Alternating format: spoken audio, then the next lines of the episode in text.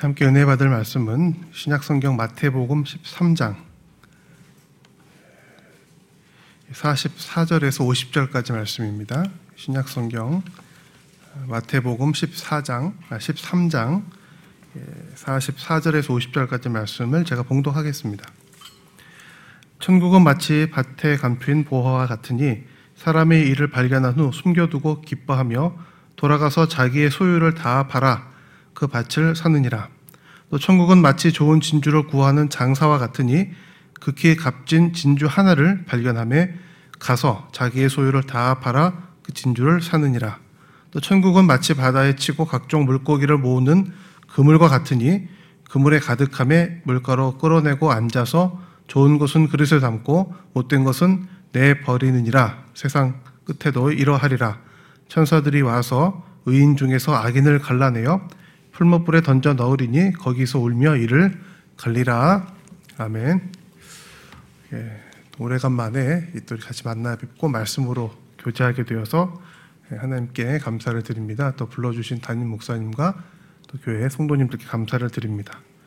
오늘은 천국이 이루어지는 방식이라는 제목으로 어, 우리가 잘 아는 천국 비유 어, 통해서 은혜를 받기를 원합니다. 어, 지난주 내내 좀 뉴스에서 뜨거운 소식이 있었죠. 그 멀리 아프가니스탄에서 미군이 철수한다고 하자 탈레반이 너무나 빠르게 나라를 정, 점령을 했습니다. 카불 공항에서 많은 혼란이 발생했고 사람들도 많이 죽고 이런 모습을 보면서 이 나라라고 하는 것이 얼마나 중요한가, 튼튼하고 안전한 국가라는 것이 얼마나 필요한가 절감하게 됩니다. 또 코로나로 이렇게 어려움이 큰 이 시대 속에서 예, 방역 또 뭐 접종, 백신 접종 이런 것들 예, 국가가 하는 역할인데요. 예, 국민들이 믿고 신뢰할 수 있는 나라의 역할이 얼마나 중요한가 생각을 많이 하는 시대를 살고 있습니다. 자, 저 여러분은 어느 나라에 속해 살고 있습니까? 자랑스러운 대한민국입니다. 비교적 괜찮은 나라죠. 그러나 그보다 앞서 어, 우리는 하늘나라, 하나님 나라, 또 마태복음에서는 특별히 천국이라고 표현되어 있는 하나님의 통치에 속해 있는 백성들입니다. 어, 마태복음 13장 본문은 우리가 잘 아는 것처럼 예수님께서 무리들과 제자들에게 바로 이 새로운 하나님의 통치, 하나님의 나라를 천국이라는 이름을 가지고 가르쳐 주시는 내용들로 채워져 있습니다. 특별히 마태복음 13장에서 예수님이 일곱 가지 비유를 통해서 이 천국이 무엇인가를 가르쳐 주십니다. 씨 뿌리는 비유, 가라지 비유, 겨자씨 비유, 누룩 비유. 이것은 이제 무리들을 대해서 예수님이 주신 가르침이고요. 어, 감추인 보화 비유, 진주를 구하는 장사 비유, 그물 비유. 오늘 우리가 읽었죠. 이 세 가지는 어, 이후에 제자들을 앞에 놓으시고 주시는 말씀입니다. 오늘은 그 가운데 제자들에게 주신 이 비유의 말씀 같이 생각하면서 은혜를 나누고자 합니다. 우리에게 주신 하나님의 나라, 천국, 그 비밀을 깨닫고 그 나라 백성답게 살아가는 지혜를 함께 발견하는 시간 되기를 바랍니다. 첫 번째 비유에 조금 더 집중을 해볼 건데요. 첫 번째 비유를 잘 우리가 이해하면 두 번째, 세 번째 비유가 이유가 잘 될 것 같아서요. 이해가 잘 될 것 같습니다. 자, 첫 번째 비유는 감추인 보화 비유라고 알려져 있습니다. 천국은 마치 밭에 감추인 보화와 같으니 예수님 말씀하셨습니다. 자, 밭에 감추인 보화와 같다는 것이 무슨 뜻일까요? 그것은 아주 귀한 것인데 대부분의 많은 사람들이 또 사실 오랫동안 그 가치를 몰랐다 이런 뜻입니다. 천국에는 즉 하나님의 통치와 하나님의 나라에는 이 세상에서는 얻을 수 없는 영원한 생명과 완벽한 평안이 있습니다. 그러나 안타깝게도 너무나 오랜 기간 동안 많은 사람들이 그 가치도 몰랐고요. 그 존재조차 알지 못했다는 것입니다. 그런데 한 사람이 이 감추어진 보화를 밭에서 발견했습니다. 어떻게 발견했는지는 모릅니다. 다만 이 사람이 이 보화를 발견한 다음에 무슨 행동을 했는지가 중요합니다. 자, 이를 발견한 후 숨겨두고 기뻐하여 돌아가서 자기 소유를 다 팔아 그 밭을 사느니라. 자, 예수님께서는 이 비유를 통해서 제자들에게 또 우리들에게 무엇을 가르쳐 주시려고 하시는 것일까요? 어, 많은 해석자들은 이 감추인 보화의 비유를 제자도로 해석을 합니다. 제자로서 살아가는 길, 제자로서 살아가는 삶의 모습이라고 해석을 합니다. 너희들도 지금 가서 모든 재산을 다 팔아서 천국을 살아. 그러면 너희들도 어, 이 놀라운 천국을 다 소유할 수 있게 될 것이다. 천국은 이 제자들이 너희들이 전 재산을 바치는 헌신을 통해서 이루어질 것이다. 뭐 물론 이 비유를 통해서 어, 제자도에 대해서 우리가 해석하고 또 적용하고 헌신하는 것은 잘못된 해석은 아닙니다. 그러나 오늘 저는 이 비유 가운데 먼저 어, 우리가 어떻게 헌신하고 우리가 어떻게 살아가야 될지를 생각하기에 앞서서 어, 다른 중요한 예, 예수님의 가르침을 생각해 보았으면 합니다. 왜냐하면 마태복음 13장, 더 넓게는 마태복음, 더 넓게는 성경 전체는 우리가 어떻게 천국을 얻어낼 것이냐, 우리가 어떻게 해야 이 세상에서 천국을 만들어낼 것이냐를 가르치는 것이 아니고요. 어떻게 하나님께서 이 땅 가운데 우리들에게 천국을 이루어 주셨는가를 가르치고 있기 때문입니다. 잘 읽어보면 예수님의 그 비유의 초점은 우리가 어떻게 이 세상에서 천국을 누리고 만들어 갈 것이냐가 아니고요. 어떻게 하나님께서 이 땅에 자신의 통치, 하나님의 나라, 천국을 세우셨느냐를 가르치고 계시기 때문입니다.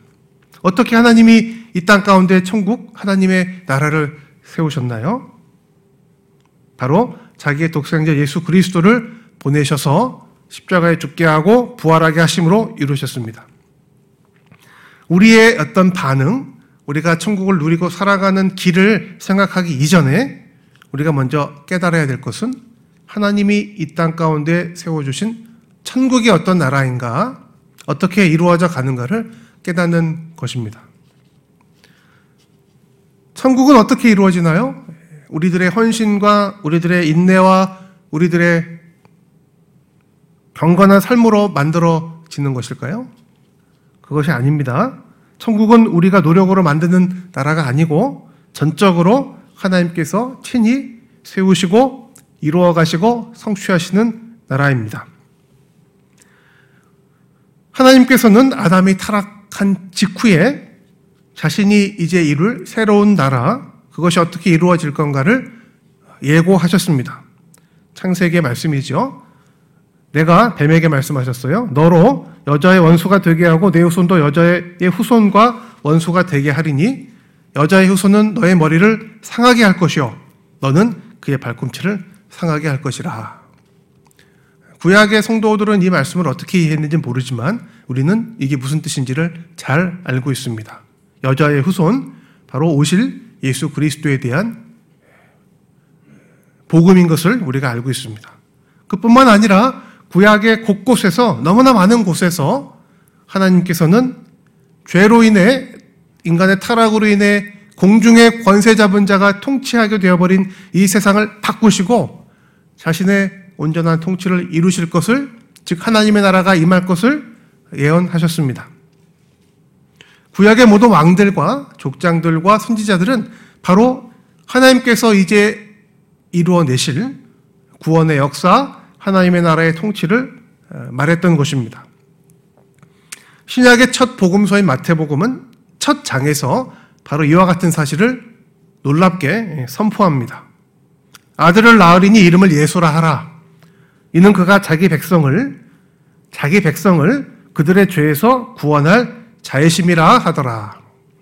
이 모든 일이 된 것은 주께서 선지자로 하신 말씀을 이루려 하심이니 이르시되 보라 처녀가 잉타하여 아들을 낳을 것이요 그의 이름은 임마누엘이라 하리라 하셨으니 이를 번역한즉 하나님이 우리와 함께 계시다 함이라. 마태복음 1장 21절과 23절의 말씀입니다. 마태복음 전체의 관심은 바로 여기에 있습니다. 임마누엘 즉 자기 독생자 아들을 우리에게 보내셔서 우리와 함께 하시고 함께하게 하시고 우리 대신 희생 제물이 되게 하심으로 이루시는 그의 백성을 그의 그들의 죄에서 건져내시는 놀라운 하나님의 역사가 이미 선지자를 통해서 예언하신 대로 이루어지는 사건. 이것이 복음입니다. 천국은 바로 이 하나님의 계획대로 예수님이 오셔서 그 뜻을 성취함으로 이 땅에 이루어진 것입니다. 예수 그리스도의 십자가의 죽음과 부활을 통해 죄와 사망의 관세가 깨어지고 생명과 구원의 길이 열린 것입니다. 하나님께서는 바로 이런 방법으로 오래전부터 작정하고 계획하셨던 그대로 자기 백성을 죄에서 건져내시고 이 땅에 자신의 나라를 세운 것, 세워주신 것입니다. 하나님이 시작하셨습니다. 그의 독생자 예수 그리스도께서 성취하셨습니다. 따라서 하나님의 나라에는 예수 그리스도 외에 어떤 또 다른 위대한 인물이나 엄청난 건국 신화나 영웅담이 필요하지 않습니다. 오늘 이 비유는 이러한 하나님의 나라에 대한 천국에 대한 말씀인 것입니다.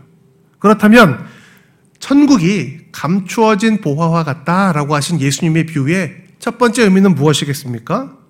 그것은 하나님께서 아담 때부터 약속하시고 우리에게 말씀하신 그 하나님 나라의 역사, 그것이 너무나 오랜 기간 동안 사람들에게 감추어져 있었다라는 뜻일 것입니다.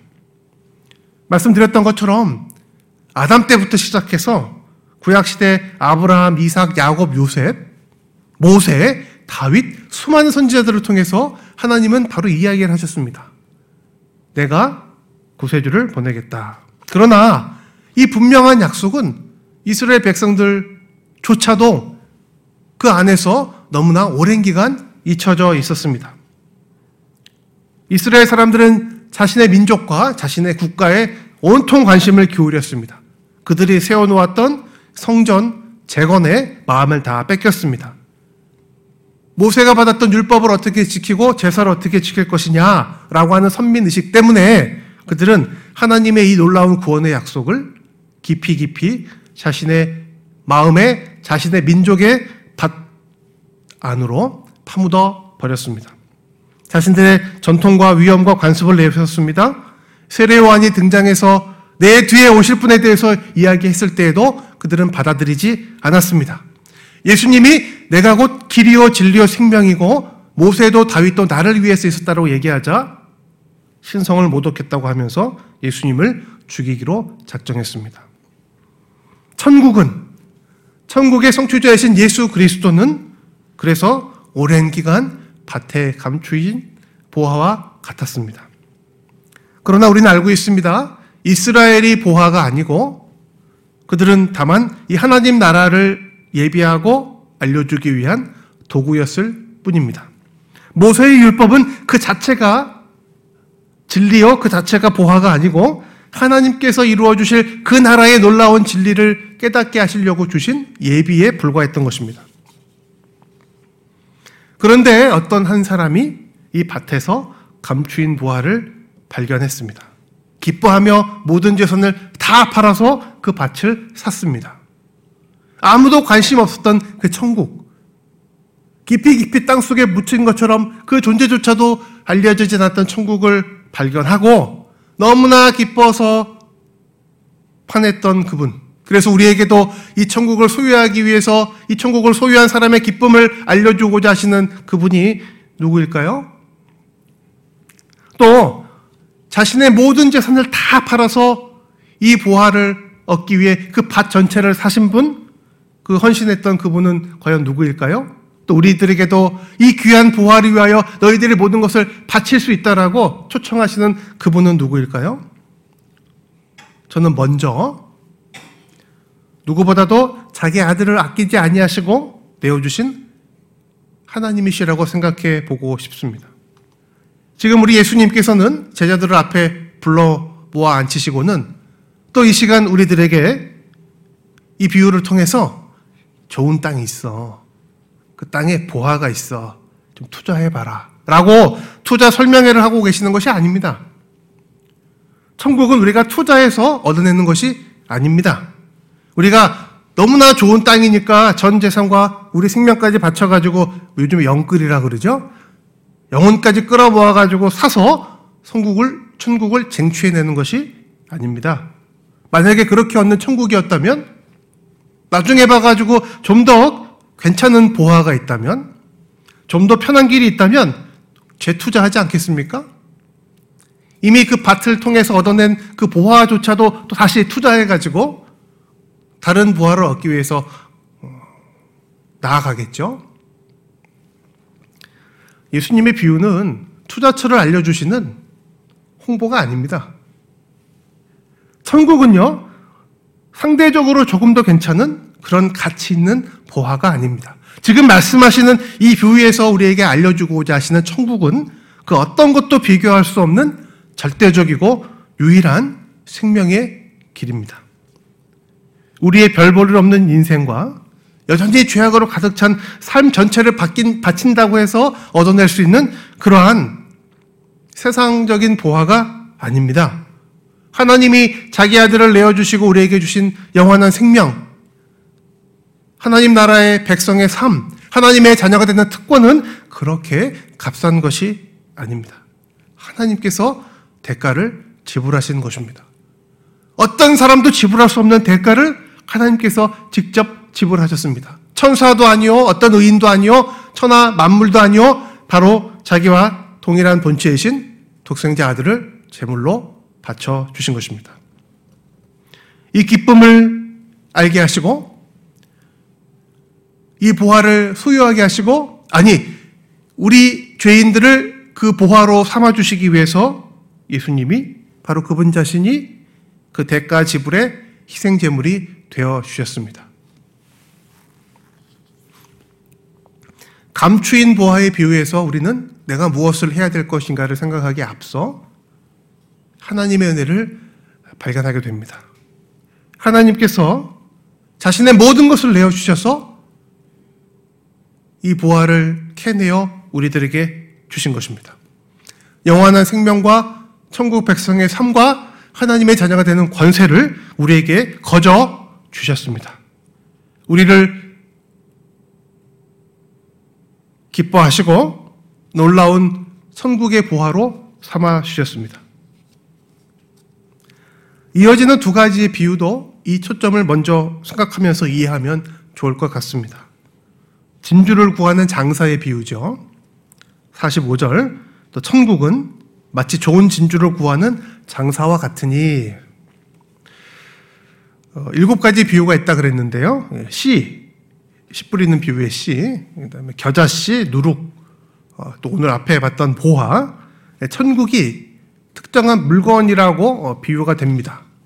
그런데 가라지 비유, 그다음에 오늘 지금 읽었던 이 장사의 비유를 보면 이 사람으로 이제 비유가 됩니다. 예. 좋은 씨를 제밭에 뿌렸던 사람이 천국으로 되어 있고요. 좋은 진주를 구하는 장사가 천국으로 되어 있습니다. 어, 학자들은요, 이게 뭐 중요한 그 구별은 아니다 이렇게 생각을 합니다. 비유 전체를 생각을 하면 되지. 어느 비유는 어떤 물건, 어떤 비유는 그 사람, 굳이 나눠볼 필요는 없다 이렇게 얘기하는데요. 예, 맞다고 생각을 합니다. 다만 이러한 구별이 필요가 없는 이유를 우리가 좀 이해해야 됩니다. 그 이유는 앞서 말씀드린 그것입니다. 즉 예수님께서는 천국이 그 씨다, 그 겨자씨다, 그 누룩이다 지금 그 얘기를 하고 계시는 게 아니고요. 아니면 천국은 그 장사 같은 사람이 얻을 수 있다 이런 얘기가 아니고요.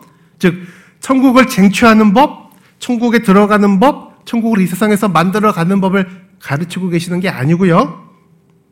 하나님께서 우리에게 허락하신 천국이 무엇인가를 가르쳐 주고 계신 것입니다. 조금 더 정확하게 말하면 이 놀라운 구원과 영생과 복이 있는 천국을 하나님이 어떻게 이 땅 가운데 만드셨는가를 가르쳐 주고 계신 것입니다.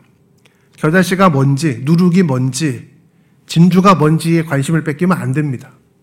심지어 우리가 누리고 우리가 속해 있는 이 천국이 얼마나 대단한 나라인지 거기서 우리가 얻을 것이 무엇인지에 초점을 먼저 두어도 안 됩니다. 우리의 초점은 자격 없는 우리들에게 이 놀라운 새로운 나라, 새로운 천국, 그것을 허락해 주신 하나님에게 맞춰져야 합니다. 천국은 하나님께서 뿌리시고 하나님께서 자라게 하시고 하나님께서 거두시는 나라이기 때문입니다. 좋은 진주를 구하던 장사는 극히 값진 진주 하나를 발견했습니다. 45절 극히 값진 진주 하나를 발견함에 어떻게 했죠? 자기 소유를 다 팔아 그 진주를 사느니라.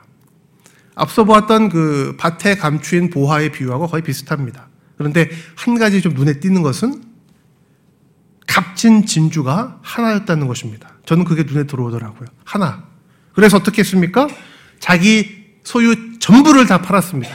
물론 자기 소유 전체보다 값진 진주가 더 비쌀 수도 있죠. 그런가요? 그럼 못 사죠. 예. 여기서 대조되는 것은 값진 진주는 하나였고요. 이 사람이 판 것은 자기 전 재산이었다는 것입니다. 아흔 아홉 마리 양을 그냥 들에다 두고 잃어버린 한 양을 찾아 나선 목자의 이야기하고 비슷합니다. 얼마나 비경제적인 이야기입니까? 비효율적인 이야기입니까? 양 한 마리 잊어먹었으면 놔두면 되지 아흔 아홉 마리를 위험 속에 놔둔다고요? 그리고 양한 마리를 찾은 다음에 그 목자가 어떻게 했죠? 온 이웃들을 불러다가 잔치를 했습니다. 제가 주일학교 때 들었던 충격적인 이야기는 그 잔치를 위해서 양을 여러 마리 잡았을 것이다. 말이 됩니까? 네. 아니 잃어버린 양, 말 안 듣는 양, 필요 없는 양 내버려 두고 아흔 아홉 마리 잘 키우면 되죠. 그 한 마리를 키우 그 구하기 위해서 아흔 아홉 마리 양을 내버려 뒀다가 그 한 마리 찾았다고 너무나 기뻐서 잔치를 벌이느라고 성경에는 없지만 자기 양을 잡았다. 세상에서는 비효율적이다 못해서 미련한 행동입니다. 그러나 하나님은 그렇게 하셨습니다. 진주 하나가 얼마나 값진지 모르지만 그냥 하나입니다. 그 하나가 너무나 귀해서 전 재산을 다 팔아버린 이 장사 같은 것입니다. 누가요? 우리 하나님이요. 전 재산이 아니라 아흔 아홉 마리 양이 아니라 자기 자신을 내어주신 하나님이십니다. 하나님의 경제적인 분이 아닙니다. 계산하시는 분이 아닙니다. 세상의 계산법을 쓰시는 분이 아닙니다. 그냥 다 내어주시는 분입니다. 사람들이 볼 때, 아니, 우리 자신이 나 스스로를 볼 때 정말 아무것도 아닌, 정말 정직하게 보면은 죄인일 뿐인 저와 여러분을 위해서 우리 하나님 아버지께서는 자기 자신 모든 것을 내어주셨습니다. 도리어 행악자요, 포행자요, 배신자였던 우리를 극히 값진 진주 하나로 여겨주시고 우리를 구하기 위해서 모든 것을 내어주셨습니다. 우리가 아직 연약할 때에 기약대로, 약속하신 대로 그리스도께서 경건하지 않은 자를 위하여 죽으셨도다.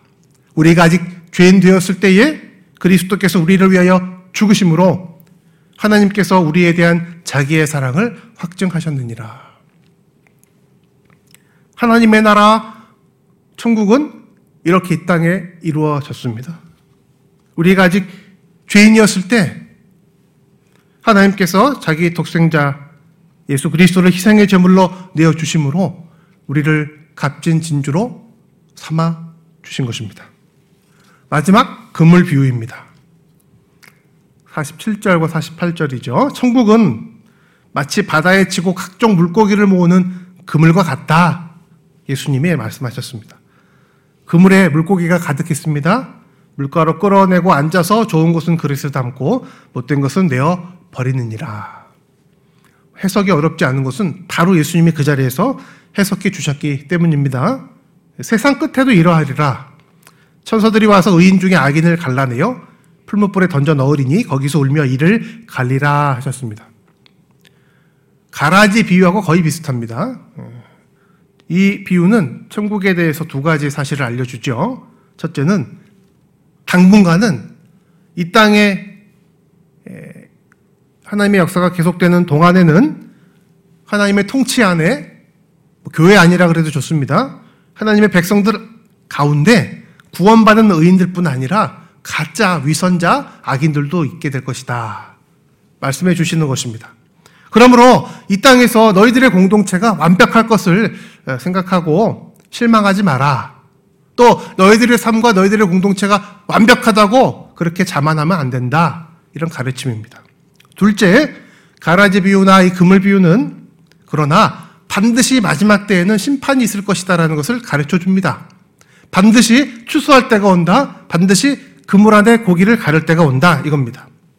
세상 끝에는 악인들이 분리되어 심판을 받게 되어 있습니다. 그러므로 이 어지럽고 혼란스럽고 불안전한 그물 안에 있는 동안 아직 추수 때가 이르기 전에 너희들 인내하고 마지막에 심판과 완성을 소망하라 이런 말씀입니다.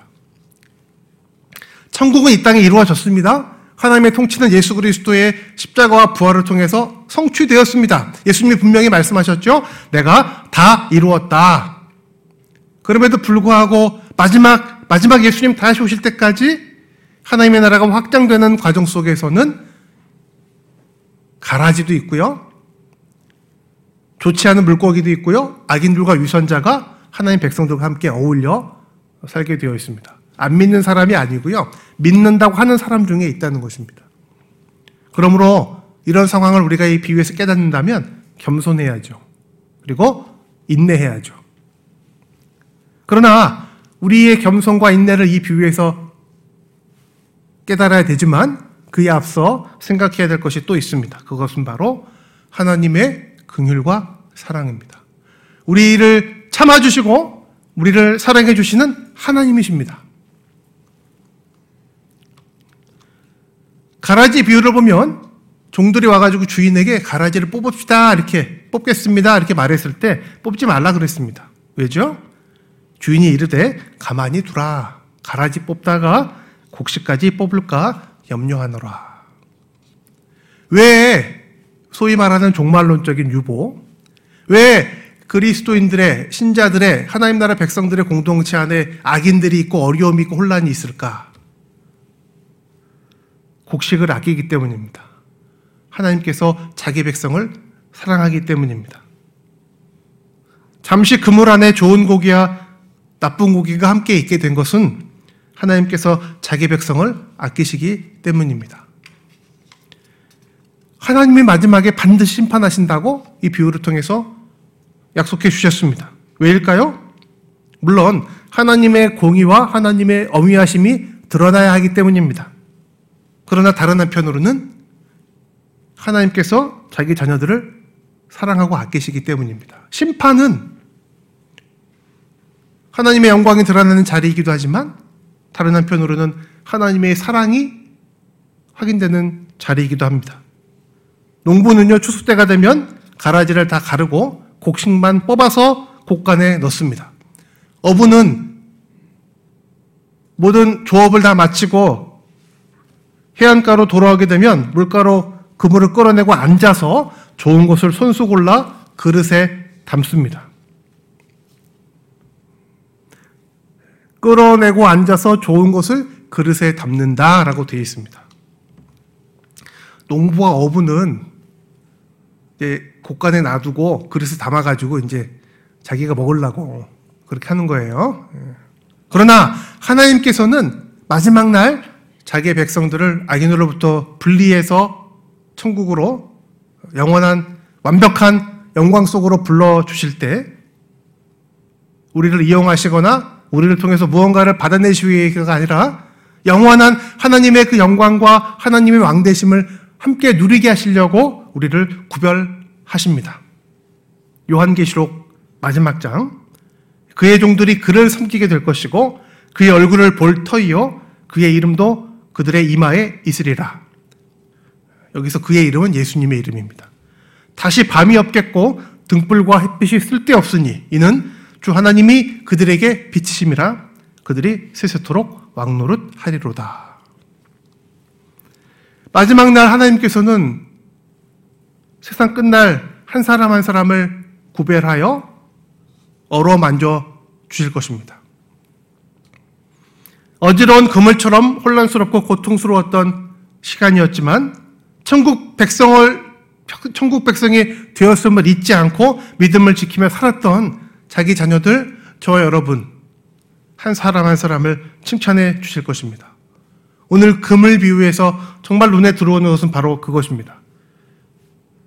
물가로 끌어내어 앉아서 좋은 것을 그릇에 담고 통째로 처리하지 않으시고 하나하나 골라내시는 하나님. 하나님이 그들과 함께 계시리니 그들은 하나님의 백성이 되고 하나님은 친히 그들과 함께 계셔서 모든 눈물을 그 눈에서 닦아 주시니 다시는 사망이 없고 애통하는 것이나 곡하는 것이나 아픈 것이 다시 있지 아니하리니 처음 것들이 다 지나갔음이러라. 세상은 아흔 아홉 마리를 아끼지 잃어버린 한 마리에게 헌신하지 않습니다. 세상은 요즘 뭐 그 어떻게 하는지 정확히 모르겠지만 그물로 물고기를 많이 건지면 다 묶어가지고 처리하지 한 마리 한 마리 다듬지 않습니다. 우리 하나님은 그렇게 하십니다. 마지막 날 저와 여러분을 정말로 완전 가운데 인도하시기 위해서 우리 주님 다시 오실 때 그룹으로 묶어서 어느 교회 교인들이라고 한국교회 교인들이 이렇게 묶어서 무리로 대중으로 대하시는 것이 아니라 한 명 한 명 우리가 당했던 그러나 믿음을 지켰던 모든 이야기들을 다 아시고 우리의 눈물을 닦아 주실 것입니다. 각자가 당했던 애통과 곡하는 것이나 아픈 것을 다 아시는 주님께서 갈릴리 바닷가에서 그러하셨듯이 한 사람 한 사람의 아픈 곳에 손을 대시며 위로하시며 격려하시며 우리에게 약속하신 천국 백성의 특권이 무엇인가를 분명하게 알려주시고 누리게 하실 것입니다. 세세토록 왕노릇하게 하실 것입니다.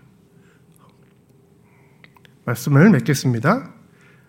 예수님의 천국 비유의 본질은 세상을 살아가는 방법을 알려주는 처세술 강의가 아닙니다. 유대교를 버리고 새로운 종교에 가입하라고 부르는 어, 멤버 모집의 홍보도 아닙니다. 투자처를 알려주시는 세상의 투자 설명회가 아닙니다. 천국 비유의 본질은 천국의 주인 되신 하나님의 사랑을 알려주시는 것입니다. 우리에게 전혀 자격이 없고 죄인이고 행악적 포행자인 우리들에게 새로운 생명의 길을 열어주신 하나님이 누구신가를 말씀해 주시는 것입니다. 그 하나님께서 보내신 독생자 예수 그리스도 그분이 행하실 일이 무엇인가를 알려 주시는 것입니다. 카블 공항에서 비행기 타는 게 너무나 어려워서 참사도 벌어지고 특별히 발행한 어떤 비자가 없으면 공항 자체를 못 들어오게 한다 그러더라고요. 그 어려운 나라를 탈출해서 안전한 나라로 가는 일이 이렇게 어려운데 하물며 죄와 사망으로 아예 자격이 없을 뿐만 아니라 하나님이 누구신조차도 까먹어 버린 저와 여러분 죄인들을 위해서 열어주신 천국에 들어가는 길이 우리의 노력과 힘으로 가능하겠습니까? 우리가 헌신하고 우리의 전 재산을 아무리 갖다 바친다고 해서 우리가 천국에 들어갈 티켓을 얻을 수 있겠습니까? 불가능합니다.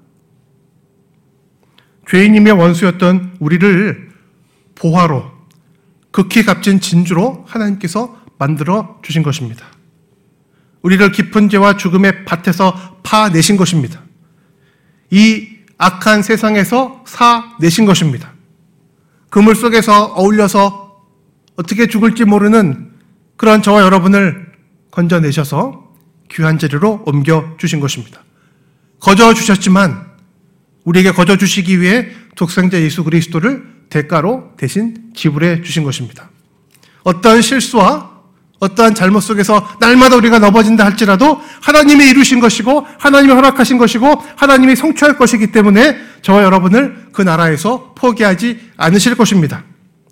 우리 하나님께서는 세상 마지막 날 저와 여러분의 이름을 부르시며 우리들이 힘들고 어려웠지만 하나님 나라 백성이 되었음을 기억하고 그래도 무릎 꿇고 기도했던 모든 기도 다 들으셨다라고 말씀하시고 우리를 품어주시고 우리를 온전케 하실 것입니다. 하나님의 심판은 그 일을 위해서 우리에게 약속되어 있습니다. 사랑하는 성도 여러분, 우리가 속한 천국은 그런 나라입니다. 세상 나라와 아예 처음부터 본질적으로 다른 나라입니다. 하나님이 세우셨기 때문입니다. 하나님이 우리를 부르셨기 때문입니다. 하나님이 우리를 붙잡고 계시기 때문입니다. 하나님이 마지막 날 심판하시며 잘하였다 착하고 충성된 종아라고 우리를 인정해 주실 약속이 있는 나라이기 때문입니다. 우리는 그 약속 때문에 하나님의 그 헌신 때문에 하나님의 그 소망 때문에 하나님의 그 사랑 때문에 그 나라 백성으로 오늘 살아가고 있습니다. 내 소유와 내 생명을 드리는 것은 당연한 것입니다. 내 소유와 내 생명이 다 바쳐줘야 하나님 나라가 이 땅에 이루어지기 때문이 아닙니다. 내가 헌신하고 내가 모든 것을 다 바쳐야 내가 하나님 나라에서 그 자격을, 시민권을 잃지 않기 때문이 아닙니다. 그런 거 하나님의 나라에 별 가치도 없습니다. 그러나 우리가 우리 모든 것을 헌신하고 마지막 날을 바라보며 소망해야 될 이유는 하나님이 우리를 위해서 너무나 많은 것을 헌신해 주셨고 하나님께서 지금도 우리들을 보시며 너무나 많이 인내하고 계시기 때문입니다. 사랑하는 성도 여러분, 천국 백성의 삶의 비결은 쟁취에 있지 않습니다. 천국 백성의 제자의 삶의 길은 현상 유지를 위한 애씀에 있지 않습니다. 놓칠까 싶어서 아니면 더 많은 것을 또 얻기 위해서 헌신하고 인내하는 것이 아닙니다. 이미 다 받았기 때문에.